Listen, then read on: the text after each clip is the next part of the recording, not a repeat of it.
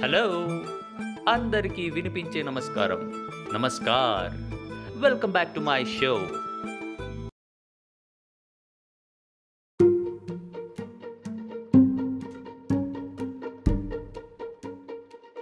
Phil took the honor to order a red wine for everyone at the dinner table while Arjun ordered a variety of delicious North Frontier food. The food was tasty, but as the chicken biryani was especially delicious, Krishna ordered another plate of that. Arjun commented, Watch it, man. You are going to be on a long flight tomorrow. Krishna laughed and said, I'm not concerned as they have good toilets in those flights. Layla said, This is too much food, guys. I'll go with a salad. She called the waiter and ordered a salad. She sipped her wine while Phil was rendering stories of his recent visit to Bangladesh. Arjun and Kishore were listening with rapt attention while Krishna was busy eating his biryani. He saw Layla observing him and smiled. She smiled back. Krishna said to Layla, You are missing something if you don't eat this biryani and the lamb chops. Layla shook her head. No way. I'm not eating the carbs and red meat. Krishna looked at the wine bottle in her hand and asked, What do you do, Leela? Why are you so picky about food? Do you think wine is better than these carbs, as you call it? Kishore intervened for the first time. He seemed to understand where the conversation would lead to.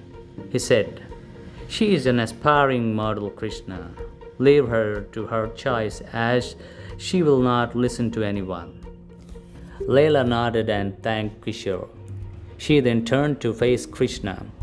I know what your next question would be, so let me save you the trouble. I like wine. Whenever I drink wine, I will exercise doubly to ensure that the right calories are present to compensate. Phil said, Krishna, your fondness for food is obvious by your waistline. Leave the girl alone. She needs to be presentable in her catwalks and Bollywood shows. Am I right, Leila? Arjun said. Is it truly so? Many popular South Indian actresses are chubby. Leila looked at him pitifully. South Indians may like those chubby cheeks, but it does not sell in the fashion world. Do you know what extreme care we take to present ourselves and how much we spend on our cosmetics and clothes?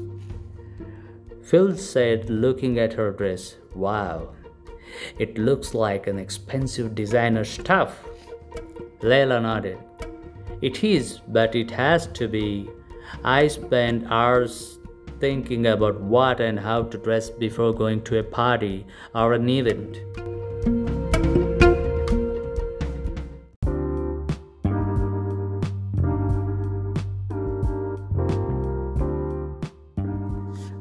Time well spent on this means you will be noted, which then may lead to a path of fame and money. Krishna said, I'm not so sure, Leila, but just for curiosity, how much time do you spend every day to dress and make up? He looked at her with his eyebrow raised. Leila realized that the conversation had centered on her. She composed herself, enjoying the attention. Do you guys really want to know? I spend at least five to six hours every day. Arjun said, After all, it is an investment, is it not? Leila nodded in agreement without realizing that a bombshell was due from Krishna. Krishna suddenly said in a loud voice, All that investment is only for removing the dress and become naked at the end of the day in front of a man. Abruptly, the conversation stopped. There was an absolute silence. Everyone stared at him, bewildered. After what seemed to be a long time, Phil said angrily, You screwed up, man!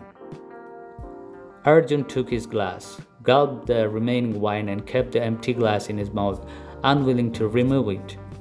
Kishore was shocked and looked at Krishna, gesturing silently. Why?